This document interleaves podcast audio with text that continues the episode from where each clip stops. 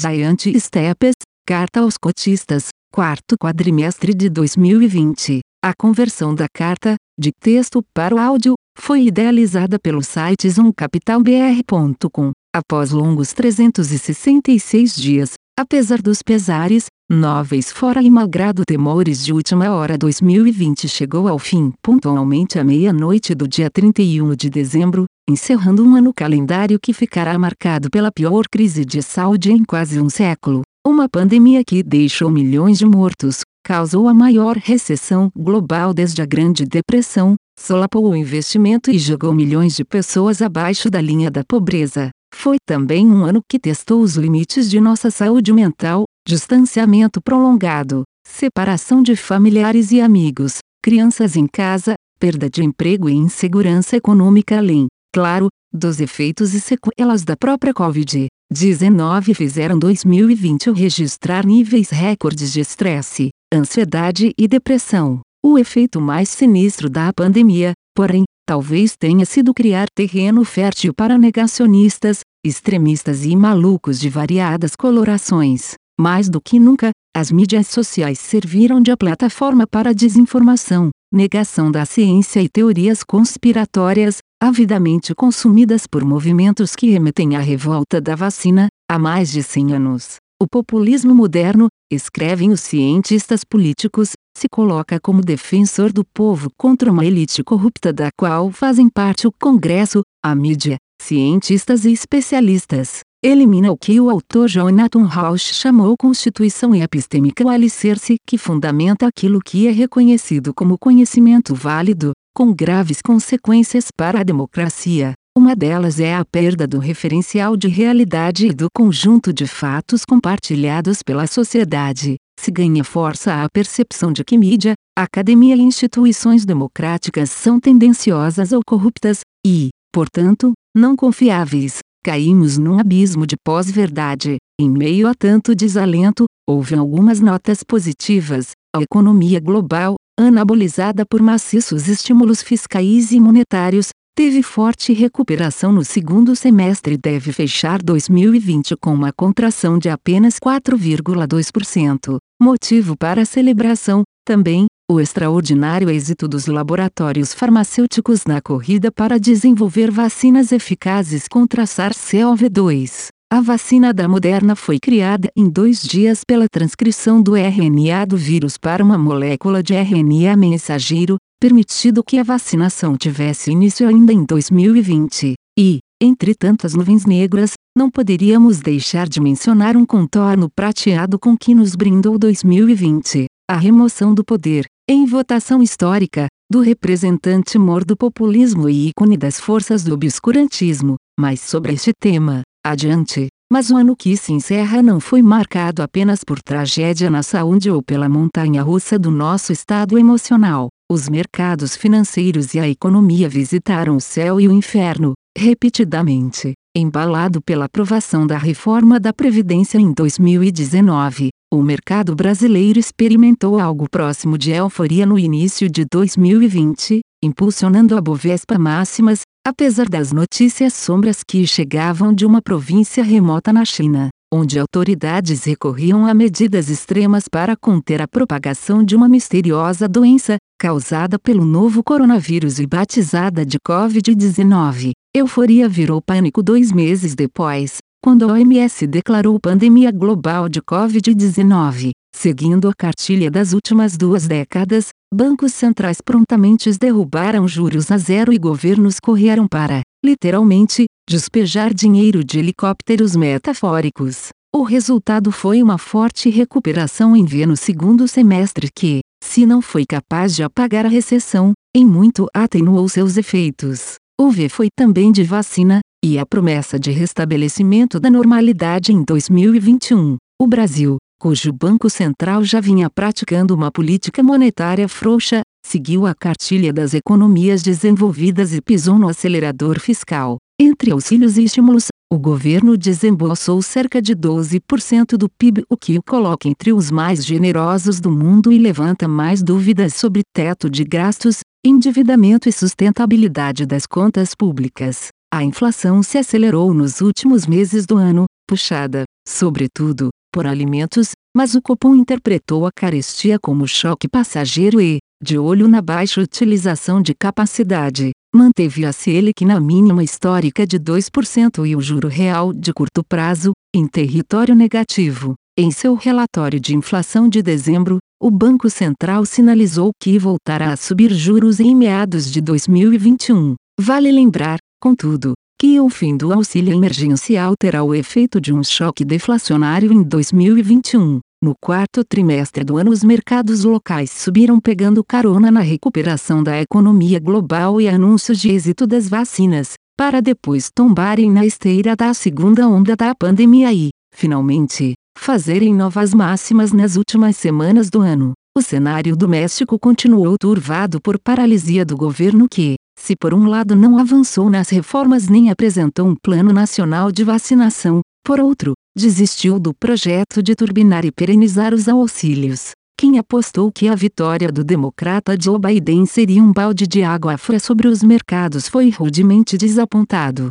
Os mercados reagiram à eleição do democrata fazendo novas máximas, impulsionados pela aprovação de um novo pacote de auxílio de 900 bilhões de dólares no Congresso americano. Na esfera política, contudo, os estertores do governo Trump foram tudo, menos tranquilos. A mentalidade de paranoia e desespero, a construção de delirantes realidades alternativas, com a anuência de uma camarilha submissa e temerosa em contradizer o líder, foi qualquer coisa saída dos últimos dias no Führer Bunker, em abril de 1945. Nas semanas seguintes viu-se uma situação sem precedentes na história americana, ou de qualquer outra democracia avançada, o perdedor se recusar a aceitar o resultado das urnas, alegar fraude, sem apresentar qualquer evidência, mobilizar multidões em torno de teorias conspiratórias e convencer quase metade da população da legitimidade de seu pleito. Escreva estas linhas no dia seguinte à selvagem invasão e depredação do Congresso por uma turba raivosa incitada pelo presidente. O governo Trump começou com estimativas infladas do tamanho da multidão na inauguração, passou por uma longa investigação sobre interferência externa na eleição de 2016, sofreu impeachment e se envolveu em inúmeros escândalos. Terminou com delirantes alegações de fraude, paranoia e teorias da conspiração. Mas, pela métrica estrita da política econômica, foi convencional e market-friendly o suficiente, tirando as guerras comerciais para manter vivo o bull market mais duradouro de todos os tempos. Entre novembro de 2016 e novembro de 2020, o índice S&P 500 subiu mais de 65%, puxando a reboque os mercados de todo o mundo. Investidores, assumindo que tenham sobrevivido à primeira metade de 2020 não terão do que reclamar do governo Trump, mas é provável que o julgamento da história lhe seja menos benigno. Trump será lembrado como um presidente que desacralizou o cargo pela transgressão sistemática de normas e tradições, que mentiu compulsivamente, cometeu crimes, semeou cisânia interna, alienou parceiros e aliados, encorajou líderes autoritários mundo afora e enfraqueceu as instituições democráticas as mais antigas do mundo, de seu país. Termina o mandato deixando a imagem do ZEUA, ainda a indisputada superpotência mundial e porta-estandarte do liberalismo democrático, severamente imaculada. Não podemos disfarçar o sentimento de que o presidente americano de um mandato só, único na história perder duas vezes o voto popular, já vai tarde, e a esperança de que sua derrota seja presságio de queda de muitos outros populistas com inclinações autoritárias. Apêndice algumas considerações sobre previsões e modelagem financeira. Fazer previsões é difícil, especialmente sobre o futuro. Niels Bohr. Investidores são especialistas em tomada de decisões sobre incerteza, dispondo de informações incompletas, operando em ambientes complexos e arriscados, seja para operar day trade, administrar carteiras de longo prazo, comprar e vender empresas ou começar um novo negócio, um desafio que todo investidor enfrenta é prever o futuro, tentar antever mudanças conjunturais e estruturais, particularmente nos fatores que possam afetar seus investimentos. Variáveis econômicas e financeiras, como o crescimento do PIB, inflação e juros, são focos naturais da atenção de investidores, que dedicam grande esforço a tentar prevê-las. Mas o universo de variáveis de interesse vem se expandindo nos últimos anos, com o grande aumento do volume de dados gerados por sensores, tráfego na web, transações digitais e outros assim chamados dados alternativos. Previsões tomam várias formas e podem ser feitas com diversos métodos. Em sua forma mais básica, empregam métodos informais que podem misturar análise qualitativa e quantitativa, como julgamento e interpretação subjetiva de informações, com ênfase na experiência e intuição do analista, com os inevitáveis vieses, daí advindos, por estar sujeito às limitações da capacidade de análise humana, esse tipo de previsão geralmente utiliza datasets pequenos da ordem de dezenas megabytes, com dados de baixa frequência, balanços contábeis, indicadores econômicos, eventos corporativos ou políticos, pesquisa de opinião, notícias etc. Até hoje, a maioria dos gestores, muitos, extraordinariamente bem-sucedidos, utilizam métodos informais para fazer previsões. Quando falamos de métodos formais, referimos-nos a métodos que empregam ferramental da matemática e estatística, aplicados a bases com grande volume de dados. Aqui, os datasets podem ser gigantescos, dezenas ou mais de terabytes são comuns, isto é, datasets da ordem de um milhão de vezes maiores do que os usados em métodos tradicionais. Esses dados podem ter alta granularidade ou ser de alta frequência, trazendo, por exemplo, a composição dos livros de ordens ou a série TIC data, o registro de transações instante a instante. Podem ser enviados por sensores remotos ou ser extraídos de mídias sociais, transações de câmaras etc., pelo enorme volume de dados envolvido, e porque tempo é tipicamente um parâmetro crítico para a rentabilidade das estratégias, esses datasets não se prestam à análise por métodos tradicionais, lentos e sem escalabilidade. Requerem uso de computadores supervelozes e com alto poder de processamento, capturando dados online automaticamente e fazendo processamento em tempo real. Esses são os métodos e ferramentas utilizados por gestores quantitativos.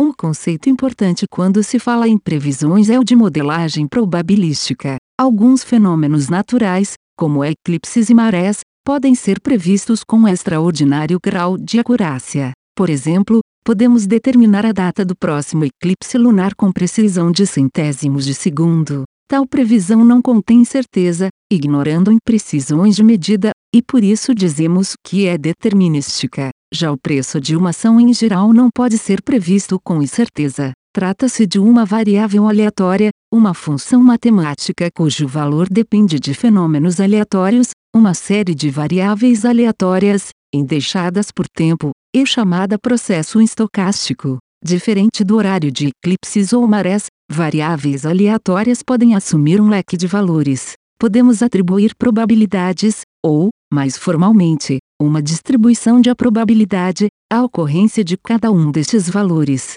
o conjunto de resultados possíveis ao se rolar um par de dados e, a variável aleatória S, a soma dos pontos de dois dados, pode assumir qualquer dos valores desse conjunto e, em geral, não podemos determinar de antemão qual, mas sabemos que a probabilidade de obter, soma dos dados igual a 2, e, a probabilidade de E, e assim por diante, onde assumimos dados não viciados, ou seja, podemos utilizar nossos conhecimentos de teoria da probabilidade e o que sabemos das propriedades de um dado, um cubo de faces marcadas com pontos de 1 a 6, para construir um modelo probabilístico que nos permita fazer afirmações do tipo a soma 4 é 3 vezes mais provável do que soma 2, ou estipular o valor justo de uma aposta em determinada soma de pontos. Parte do processo de gestão quantitativa consiste, então, na modelagem de fenômenos aleatórios como o preço de uma ação, usando dados históricos, dado a que, no sentido de informação, para estimar probabilidades. A dificuldade é que, no caso dos mercados financeiros, está se lidando com dados, no sentido de cubos marcados, cujos pontos mudam ao longo do tempo, isto é, são não estacionários. O problema se torna ainda mais complexo quando consideramos que, diferente de um jogo de dados, não sabemos que distribuição de probabilidades governa os mercados financeiros. Vamos analisar um caso simples que ilustra alguns pontos discutidos acima. Imaginemos uma analista quantitativa que esteja tentando modelar o retorno R de uma ação. Ela observa o valor R em 100 instantes igualmente espaçados ao longo de um pregão. Ela repetiu o procedimento por cinco dias, ao fim dos quais tem uma amostra com retornos. Ela traça o histograma dos retornos, F e G. 1, estima o retorno médio, e desvio padrão, tabela 1, de sua amostra. Estes dois parâmetros caracterizam completamente uma distribuição normal, mas com uma amostra pequena, a analista não pode saber se os retornos são, de fato, gerados por uma distribuição normal. Ela estima dois outros parâmetros, skewness, assimetria da distribuição, e kurtosis, grossura das caudas da distribuição, que, numa distribuição normal, são iguais a zero, e constata que esses parâmetros são indistinguíveis de zero. Os dados sugerem, portanto, que a hipótese de normalidade é razoável e a analista resolve adotar uma distribuição normal para modelá-los. 100 dias se passam, durante os quais a analista continuou coletando dados de retorno. Sua amostra agora contém 10 mil pontos. Nesse período, houve dias turbulentos em que a ação apresentou retornos fortemente negativos, perdas. Novamente, ela traça o histograma, F e G2, e observa que a cauda esquerda agora é visivelmente mais longa do que a direita. Novamente, ela estima os quatro parâmetros, tabela 2. A média e desvios padrão mudaram e, desta vez, os parâmetros de skewness e kurtosis são não nulos. Com skewness e kurtosis significativamente diferentes de zero, a analista rejeita a hipótese de normalidade. Mas qual, das dezenas de famílias de distribuições com parâmetros Kewness e kurtosis diferentes de zero, adotar, uma possibilidade intrigante é usar uma distribuição não paramétrica, que pouco ou nada assume a priori sobre o formato ou número de parâmetros da distribuição. Ela descobre haver algoritmos que aprendem a distribuição à medida que acumulam dados, mas que esses algoritmos podem ser lentos e requerem muitos dados, tópico para uma futura carta. O ano de 2020 foi particularmente desafiador para previsões econômicas por causa da pandemia, um choque de escala global que pegou quase todos os investidores de surpresa. Isto fica evidente quando se compara a previsão dos analistas com o outcome realizado. O erro de previsão do PIB trimestral no Brasil em 2020, por exemplo, foi o maior da série FG3. Taxa de câmbio e inflação do IGPM são duas outras variáveis cujas previsões em 2020 tiveram acurácia historicamente baixa, FIGs 4 e 5. Figura 3. Painel superior, mediana das previsões da variação do PIB trimestral brasileiro, feita a cada início de trimestre, comparada a valor realizado, painel inferior, erro quadrático das previsões. Figura 4. Painel superior, mediana das previsões da taxa PTACS ao fim do trimestre, comparada a valor realizado, painel inferior, erro quadrático das previsões, fonte, Giant Steps, BCB Focus, figura 5, painel superior, mediana das previsões da inflação trimestral medida pelo IGPM, comparada a valor realizado, painel inferior, erro quadrático das previsões,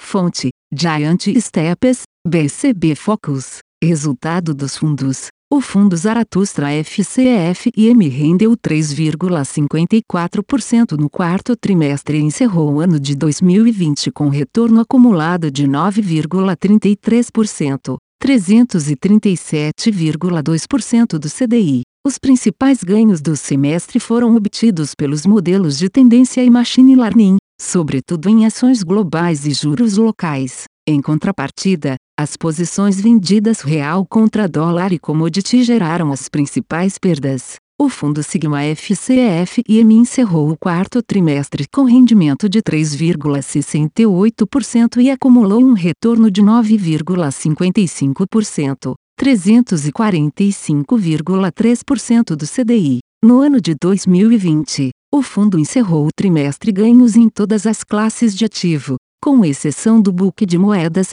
que teve perdas com a posição comprada em dólar americano. Os destaques positivos ficaram para as posições de inflação e ações, tanto locais quanto offshore. Fim. Jorge Laranjeira, sócio fundador da Giant Steps. A conversão da carta, de texto para o áudio, foi idealizada pelo site zoomcapitalbr.com. Aviso legal. É recomendada a leitura cuidadosa do regulamento dos fundos pelo investidor antes de tomar a decisão de aplicar seus recursos. A rentabilidade passada não representa a garantia de rentabilidade futura. A rentabilidade, quando divulgada, não é líquida de impostos. Fundos de investimento não contam com garantia do administrador, do gestor, de qualquer mecanismo de seguro ou fundo garantidor de crédito, FGC. Para avaliação da performance de um fundo de investimento, é recomendável a análise de, no mínimo, 12 meses. A gestora não se responsabiliza por quaisquer decisões tomadas tendo como base os dados deste documento.